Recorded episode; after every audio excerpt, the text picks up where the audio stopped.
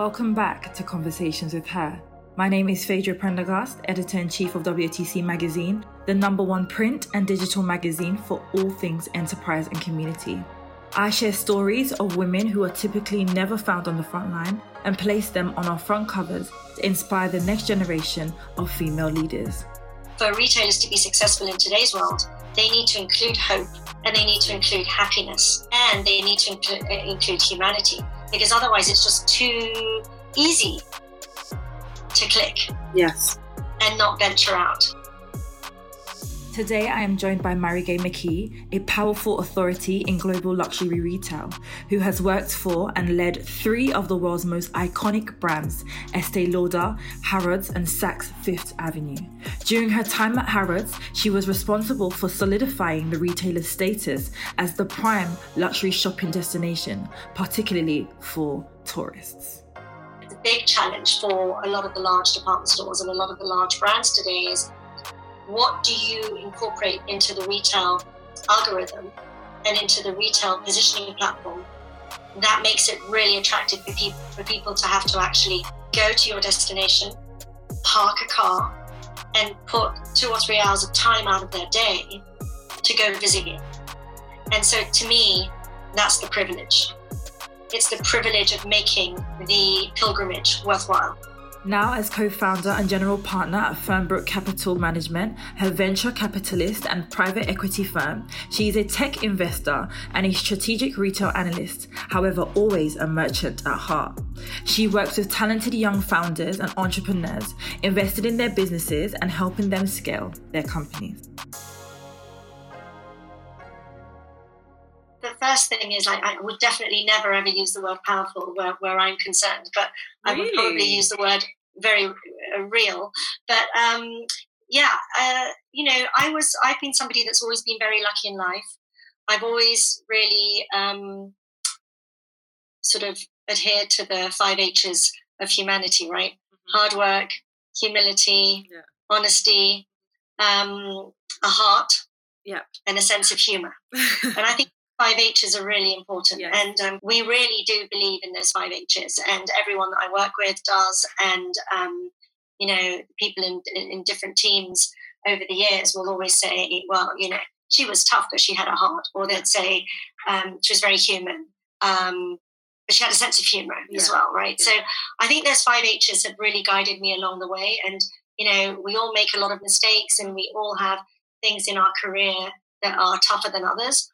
And so I think there's been, like, times in my career when I was really, really working hard when I was young, and I felt like, oh, gosh, have I picked the right career? You know, retail can be very, very tough. And I know as people are sort of, like, climbing the ladder and, and, and working hard, it's often because you're surrounded by so many people. Yes. You know, it's hard. And, you know, for young people as well today, it's like, how do I stand out? Yes. Like, how do I make a difference? Right. Like, how do I get my hard work rewarded? And sometimes, and I always say to people, you know, there's something called luck, which is involved um, from the, you know, from the onset, and is and, and is terribly important. And so I think that um, luck is definitely something that has accompanied me from the very beginning. Mm-hmm. And I was just lucky, you know, when I was in Spain working for Estee Lauder. You know, I, I initially started my career. I was a teacher. Um, you know, while I was at university, I had worked at Harrods, and so that really gave me my love for retail. And I always felt that, like, Harrods was the best store in the world, yeah, and I still do, really. Yeah. Um, and it was such a big part of my life. You know, it was somewhere where I went as a little girl when my mum and I would go every year on her birthday to have lunch there, and we would go shopping, and it was just a very special place for me. You know, it was somewhere I went with my grandparents, somewhere I went with my mum. And then, of course, to be working there was just like a dream come true. Right. So, you know, after um, when I started my retail career, I started at Estee Lauder, and um, working in P R and marketing, and then eventually in sales and training. And, um, you know, that really gave me a uh, an insight into the world of retail. Right. You know, the Estee Lauder mantra is bringing the best to everyone we touch. The Harrods mantra is all things to all people everywhere. Wow, okay. You know, and, um, you know, my time at Saks, it, it was very much about live the legacy. You know, and funnily enough, um, when I look back on my career, I really feel like how privileged and lucky was I, yeah, to work for three amazing brands, yeah, that in their own way were all iconic. You know, absolutely. Harrods was a, you know, a one hundred sixty year old department store right. that was iconic in that it was an only department store that was a, a real destination, you know, and yes. had yes. almost twenty million visitors every year, right? So it was a very unique place to work with a very unique set of broad-based clients right. from the very rich to, you know, an accidental tourist. Yes. And, um, you know, we really believed we had international travelers, not tourists, but trust me, we had a lot of tourists. um, and then, you know, at Saks the same, it was an iconic American brand. It was renowned for ninety years as, um, you know, a place that sold all things to all people everywhere, yeah. very similar to Harrods in the department store sort of emporium scheme of things. Right. And then, of course, you know, Estee Lauder, which was a, a family brand right. that was all about beauty. But really, what I loved always about Estee Lauder was that you really did celebrate beauty from within. Yes. As well, beauty on the outside, which I think is very important. Right. And um, sometimes people forget, you know. And so I loved the mantra of bringing the best to everyone you touch. I love the mantra of live the legacy at Saks because it left something that, you know, it left something inside you that meant this is iconic. Right. This is a legacy that we have to protect and preserve.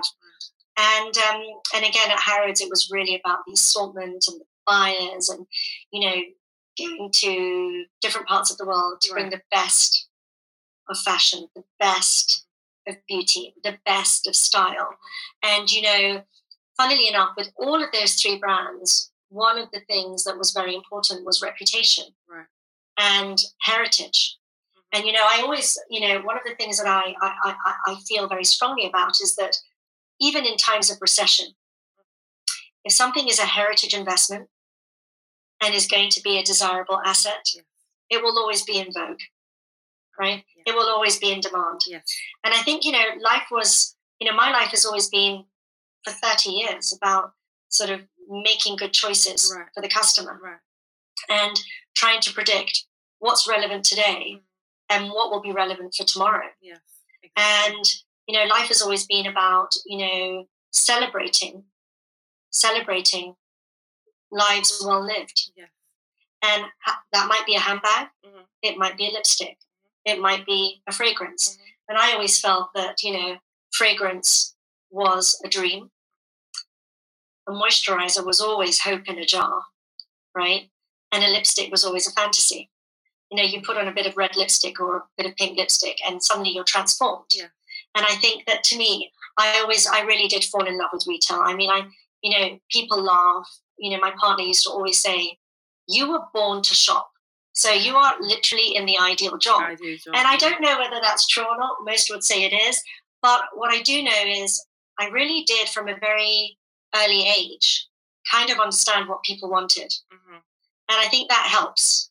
It Absolutely. Helps to understand who your consumer is and it helps to understand what is it that people want and what is it that makes retail a retail trend right.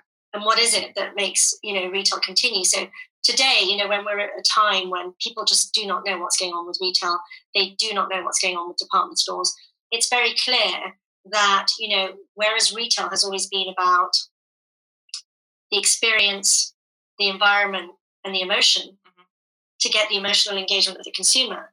In today's world, we also have to add in that it's about humanity, right.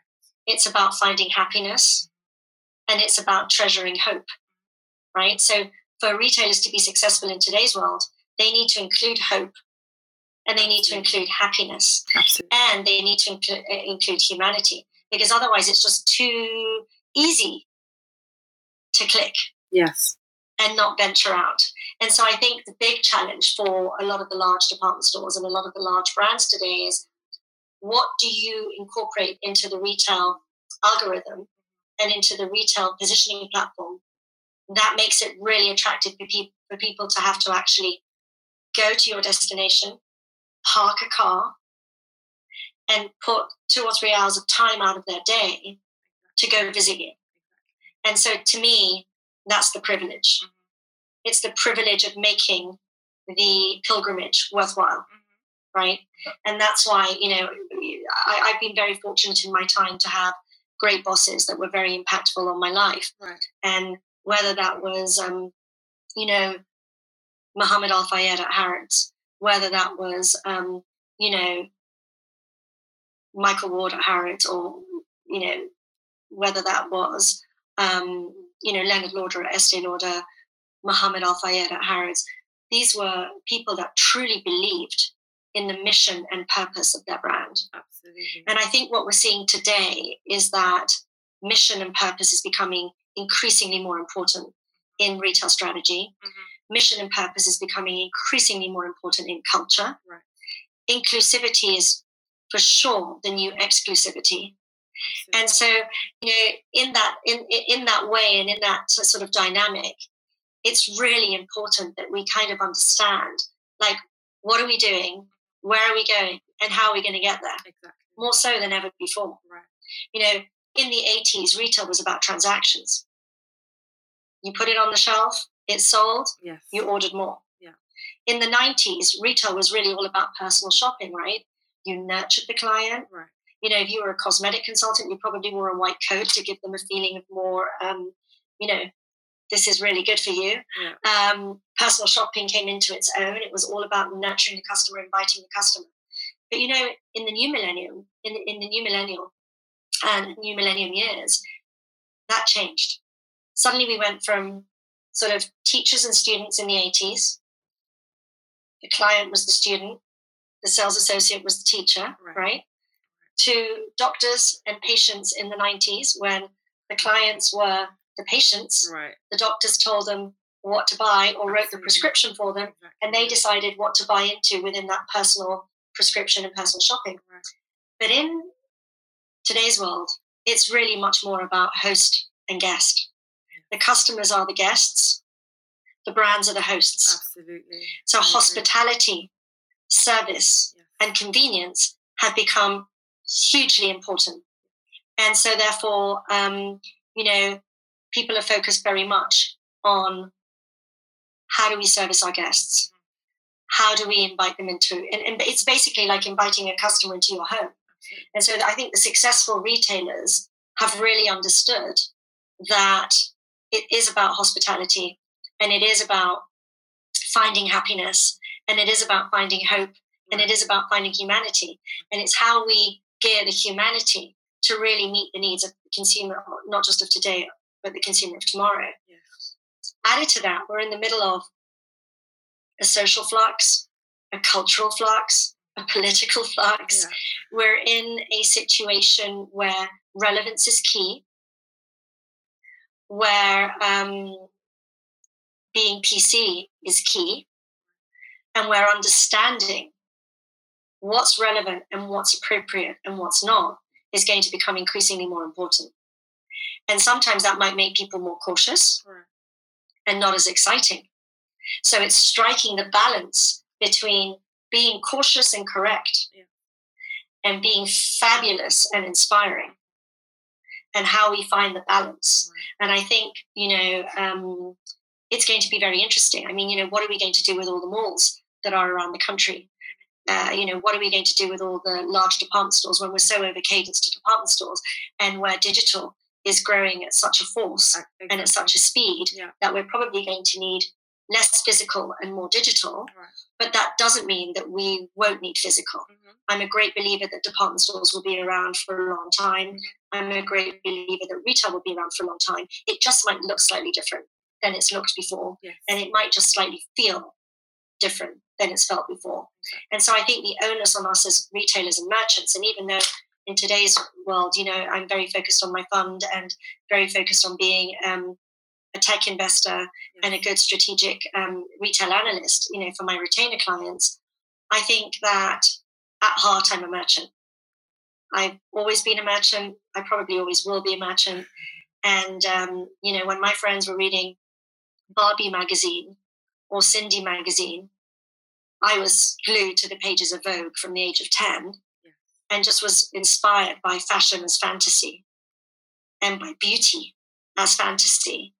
And so, you know, I always felt that I was the luckiest girl in the world right. to be able to work in an environment that I loved and adored, and an environment that to me was like, I feel at home. Like wherever I am in the world, even, even if I don't speak the language, I get into a department store and I'm like, yes, I can breathe.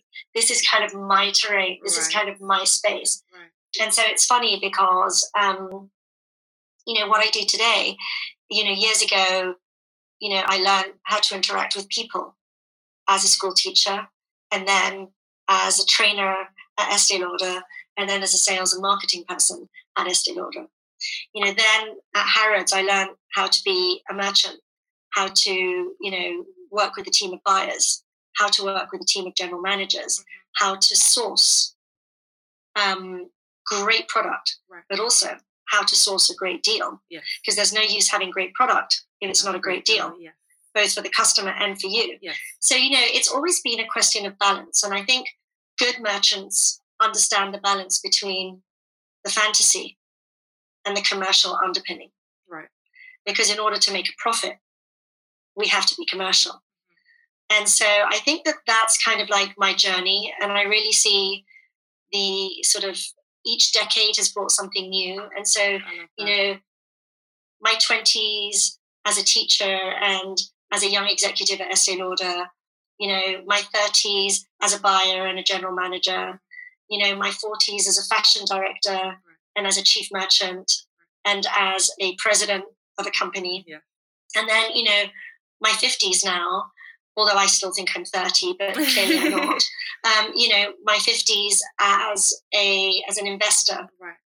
and as a retail strategist, right. um, you know, where the last thirty years of life, of experience um, and of relationships comes to the forefront Absolutely. Of what do I do tomorrow? Exactly. Exactly.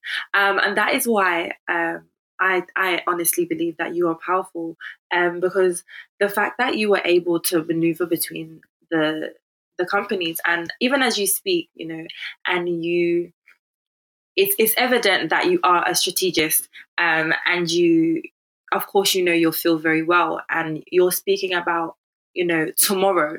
Um, and I think that is what so many businesses, companies, brands, individuals as founders and you know, C E Os of companies, they need to be focused on at the moment. I think a lot of people are currently stuck in what's happening now that they are forgetting that there is a tomorrow. And that is something that need, they, they absolutely one hundred percent they need to focus on because what then, when we come out of this, which we will, yes. will you do?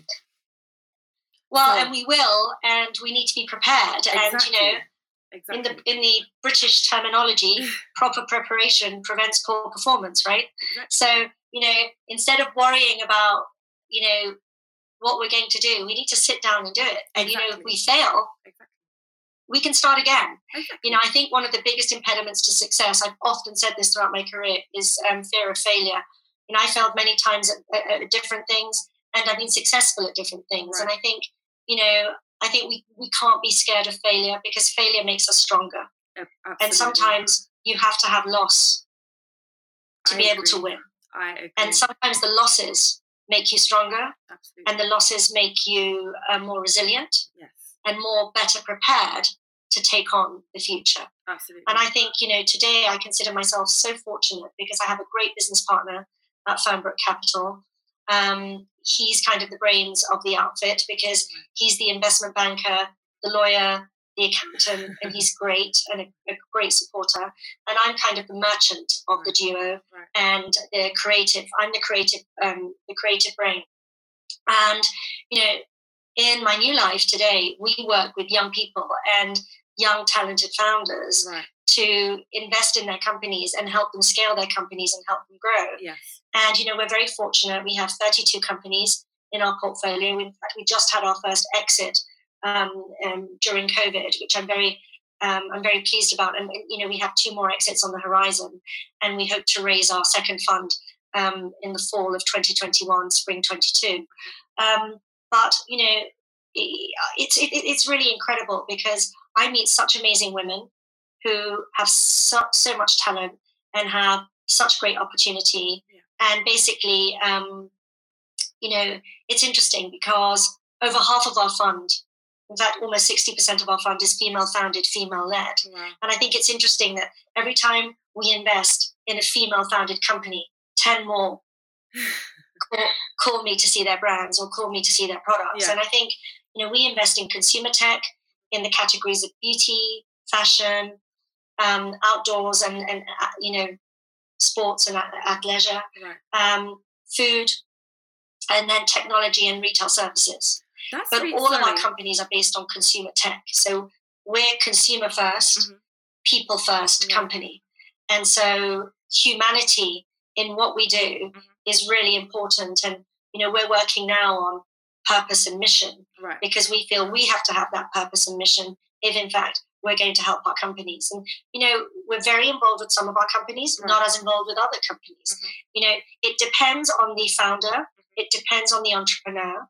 Some of them need or like to touch base weekly or fortnightly, and some of them don't want you to speak to them at least more, you know, more than once a quarter. Right. But this has been a very interesting year mm-hmm. where we've all grown and we've all learned to deal with challenges, because the challenge of COVID and the challenge of shutdown and the challenge of lockdown on production schedules, on distribution schedules, right. on morale. Just morale and cash flow, and sort of helping our companies be able to get their loans mm-hmm. in a in a timely manner so that they don't go out of business, mm-hmm. helping our companies with support on tone and mission statements, right. helping our companies pivot if what they're doing is not going to be relevant for the time of the pandemic mm-hmm. to try and do something that is relevant. Right. Um, all those sorts of things, you know, it's just, we're so fortunate to work with such smart, such talented people.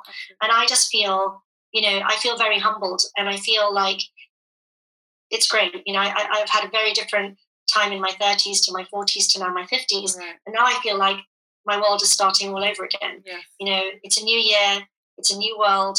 I would have liked to have been further down the vaccination um, schedule with the pandemic right now, but I'm sure it will come. And I think that once people are all vaccinated, you know, we'll be able to get back to the times of joy and hope and inspiration Absolutely. And new ideas. Absolutely. But I do think that COVID has given rise to a lot of new ideas I think so. And new ideals that are not necessarily going to go away. I mean, I, I'm a firm believer that many of the people that have worked from home during COVID will continue to do so after the pandemic yes. because they've figured it out. Yes. And some people have figured out, well, I don't actually want to be in a car for two hours every day just to go to work. And yes. those two hours could be spent being super creative yeah. and adding value. And maybe I only need to go into the office one day a week yes. on a Friday to wrap up. Or maybe I need to go in on a Monday to okay. start the week right. and then work Tuesday, Wednesday and Thursday from the house. Or right. maybe I'll work Monday, Tuesday from the house and work Wednesday, Thursday from the office. Right. And Friday be in between. I think people are asking themselves a lot of questions, and I think the importance of family, the importance of relationships, and the importance of work-life work-life balance has really been highlighted during COVID. Absolutely, I agree. Um, and I just wanted to know, why tech? You know, I've always felt that the future of retail was going to be in tech. And even though those that know me very well will say, she's like the least savvy person. It's amazing that I can get on Blue Jeans, Microsoft Meets, Google Hangouts, and Zoom the way I do.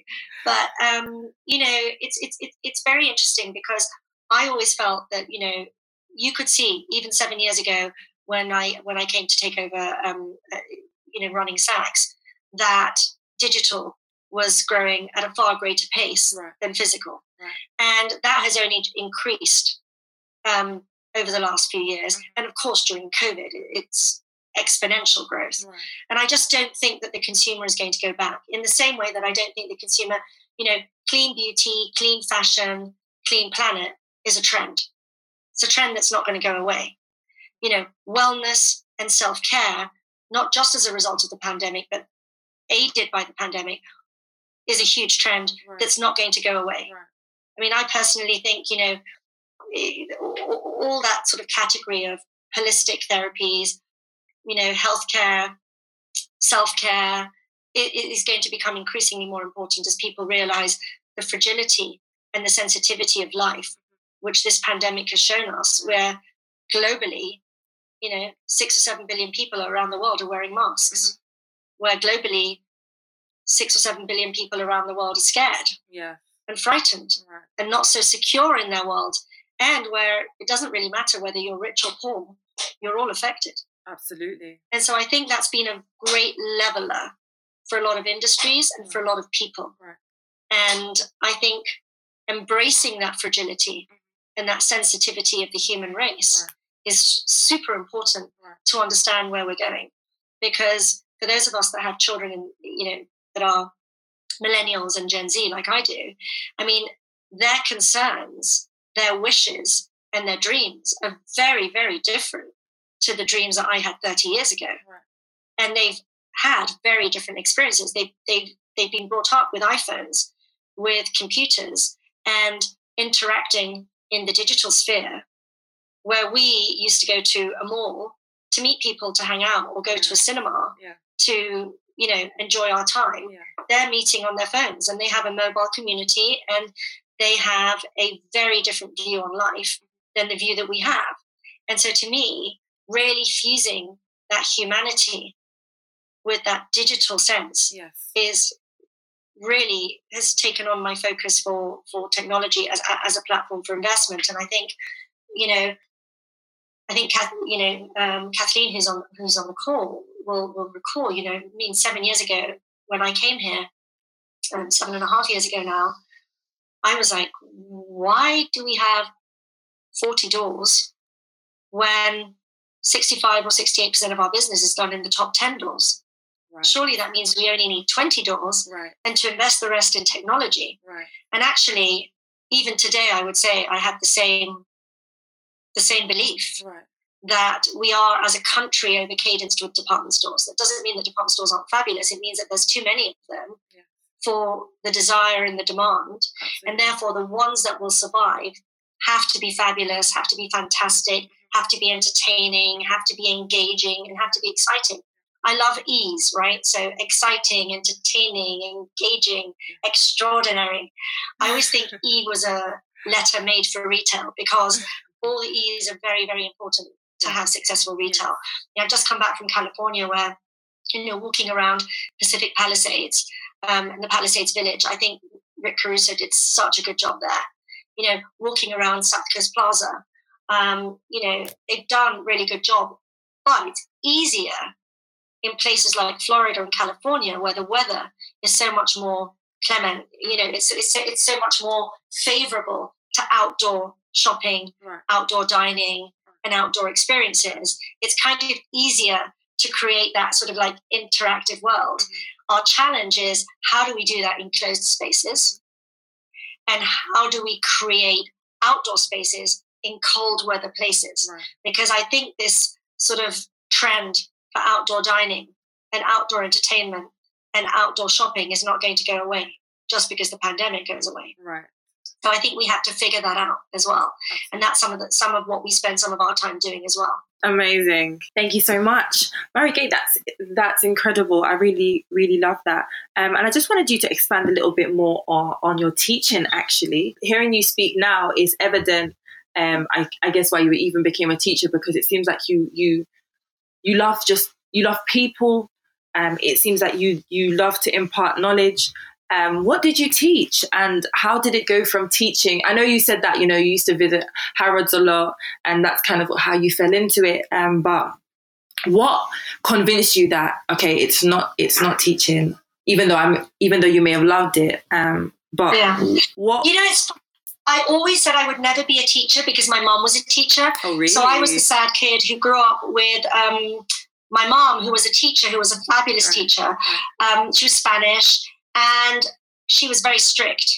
And so I grew up having to do my homework at the back of her classrooms. Like, if she had late classes, I was not allowed to go home by myself. I had to sit. All her students knew me. All the other teachers knew me. And I was like the sad kid that had to sit at the back of their right. mum's class doing their homework right. or in the library of whichever school my mum was teaching at, because my parents were both great believers in education. Right. And my parents both, I think I would say, they were both defined by the fact that education was a priority, okay. right? So it didn't matter, actually, if I was that nice or that naughty or or, or, or that kind to them. Whereas that matters a lot to me with my kids. Mm. What really mattered was what what what did you do at your O levels? What did you do at your A levels? You know, what degree are you going to get? What job are you going to get? And so it's really interesting because um, I always vowed I would never be a teacher because I saw how hard my mother worked. And, you know, there were some evenings where I just wanted to have like a nice conversation with her. And I would have a nice conversation with her with thirty or sixty textbooks in between us as she sat there marking with her red and green pen. And I noticed that she always would write kind things to her students that were really either disadvantaged or that had issues. And my mum was a Section eleven teacher, so she she taught a lot of kids that nobody else wanted to teach, right. And refugees and kids that didn't have very many means. And sometimes, you know, I would get home, and, you know, when you're a sort of fifteen, sixteen-year-old, and you get home and your mum's brought her students home because they don't have anywhere to go or because they're not allowed to be home till ten or eleven o'clock at night or whatever. And I always remember being so ungrateful and my mum saying to me, it's minus three degrees and they've got nowhere to go. Wow. And, you know, you let you, you know, now I realize what an amazing inspiration she was, right. That she would bring the kids that she thought were most at risk home. Right. Now, I didn't like coming home and seeing them in my clothes or seeing them in my room or seeing them. But now when I look back, I'm like, wow, that was like so amazing. But of course, when you're fifteen or sixteen, you, yeah, don't, you don't really have the the bird's eye view that I have today. Yeah. Um, so, I mean, my mum just died last year, actually, at ninety-one, and she really was a formidable woman, and teaching was her life. Right. And so it was funny because I wanted to be a lawyer. And actually, those that know me well and know how argumentative I am and how I love to um, be a debater, and I was like chairman of the debating society at school.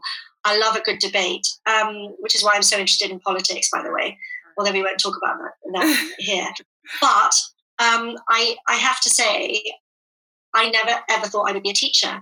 And then halfway through my degree, I had lecturers that were very inspiring to me. Right. And I thought, you know what? I actually think I could be a teacher. Right. And my parents nearly fell over when I said to them I was not, not going to do law, a law degree after doing history and modern languages. And, you know, I was studying like French, Italian and Spanish, always loved languages like my dad and my mum. Both, both were sort of multilingual. Yeah. And it's so interesting. You know, I finished my degree. My parents were like, she's going to go and do law now. I was like, I'm moving to Spain and I'm going to become an English teacher. And they wow. were like, what? And so I was so lucky. I was an English teacher in Madrid. Mm-hmm. I loved it. I had a great time. The kids love you when you're their teacher. And when, when you know, the young kids loved me. The older kids, not so much. Oh, I was wow. very strict. I found teaching the sixteen, seventeen, and eighteen-year-olds hard because I was like twenty-two. Yeah. So when I started, but I loved all the little kids, like the five, six, seven, eight-year-olds, like you're God to those children. But I think what, what was really good about that experience for me was that relating to young kids right. and relating to older, difficult kids, they were very privileged kids that I was teaching. You know, it really gives you a um, a strong outer shell, yeah. and it really makes you resilient. Right. Because, you know, the little ones see you as a goddess, but the big ones just want to make your life hell. Yeah. And so the, the, the, the balance between the two actually was very good for my grounding in retail. And then, you know, in my last year of teaching, I was approached by a headhunter to go to work at a cosmetic company. And I jokingly said to them, well, if you double my salary from what I'm making as a teacher, because I have three months holiday every year, which I love, because exactly. I love to travel. Yeah. Um, and I love to explore new places and, and, and visit new continents. And when I was younger, I would travel a lot. And um, they did. And so I'd love to say that there was an altruistic reason for me going into retail, but it was my background at Harrods really that was the underpinning. And then this offer to go and work for Estee Lauder, which I just loved. And I was a Clinique girl through and through at the time. So they didn't have to persuade me. I was actually the authentic Estee Lauder girl. And you know, to this day, Double Wear Foundation and, uh, you know, um, a lot of the Estee Lauder hero products like their Advanced Night Repair yeah. is still on my bathroom shelf today, you know. So for me, it was like, yes, I'd love to go and work in beauty. And that sort of led to then me going into Harrods and becoming the head of beauty, right. then eventually the head of accessories and fashion, and then eventually the chief merchant. But it sounds really simple, but it was actually a long journey, a long journey because I was yeah. there for thirteen years. Yeah. Um, and I loved it. And so I'm very privileged because I really feel that I have been on a very long journey where life has been kind to me. And I've been very fortunate to work with great people, talented people. You know, a career is never based on somebody, one person. It's based on the teams and the the people that you've been able to develop, that have developed alongside you, right. um, as your partners. Right. And so my teams were always my partners. And I was very, very lucky to work with great teams at Harrods, great teams at Saks, great teams at Estee Lauder. And I was just lucky that, you know, when I was at Estee Lauder, I was living in Spain. People kept getting pregnant. So when they got pregnant and they went on maternity leave, I took their job. At Harrods, um, there was less pregnancies, but there was um, a lot of hirings and firings at the time yeah. when I first started there. And so every time somebody left, I would get the next yeah. position. Right. And so I always say that actually I'm kind of like the accidental shop girl because I was always given somebody's job through luck right. and destiny. Um, and, you know, there's a lot of hard work as well involved in between, but I was very lucky. I was very lucky um, at Estee Lauder. I was very lucky at Harrods. And Saks really, I was very fortunate because I would never have come to America without the opportunity to run Saks. And, yeah. you know, um, it was a good grounding for me and a good entry point into America. And so, yeah, so I think gratitude and uh, kindness, which are two of the trends, by the way, that I think are going to be very important as we move out of COVID right. and move on from twenty twenty. I think I feel um, very grateful, and I feel that um, people, the world has been kind to me. My friends have been kind to me. My family's been kind, and my work has been kind. And now I feel it's time for us to give a little bit of that kindness back. And I think, you know, random acts of kindness will change the world. And I think companies have to figure out how to incorporate random random acts of kindness into their brand philosophies, their brand mission statements, so that they can still surprise and delight the consumer. Absolutely. And within the companies that we invest in, I think humanity is at the forefront of every strategy that all of our entrepreneurs are working on today. And I think what's really interesting is that when you're a startup and you're a young company, you can do that from inception. Yeah. You can do that from the very beginning. Yeah. When you're an established um, heritage company, it's harder to do because you've got to backtrack That's and you've got true. to see how to incorporate it. That's Whereas true. synergistically, if you're a young startup, you can start with all of those company values yeah. at the core. Exactly. And grow. Exactly. Well, so Marigay. anyway, but it, but inclusivity being celebrated as the new exclusivity, one of the biggest trends um, moving forward. I love Which that. is great to hear. Marigay, it has been an, the utmost pleasure. Um, you mentioned something there at the end. You said um, destiny, and that's the word I'd like to use for you instead of luck. I think you were destined um, to do what you do. Um, it's very, very clear. Um, I think if it was just luck, anybody else could have done it. And, you know, those women that, um, let's say, you know, got pregnant, um, they could have always come back and claimed their job. But because I think it was always meant to be yours, it was destiny. Um, clearly, it, your your experience and what you're able to do now speaks for itself. And there we have it. We've now come to the end of episode two. Thank you so much, Marigay, and thank you to all of our listeners for joining us. I think what I enjoyed most was just hearing Marigay speak about the new world and what brands and companies now needed to do to be of service to their customers. Join me next time for a brand new conversation with her.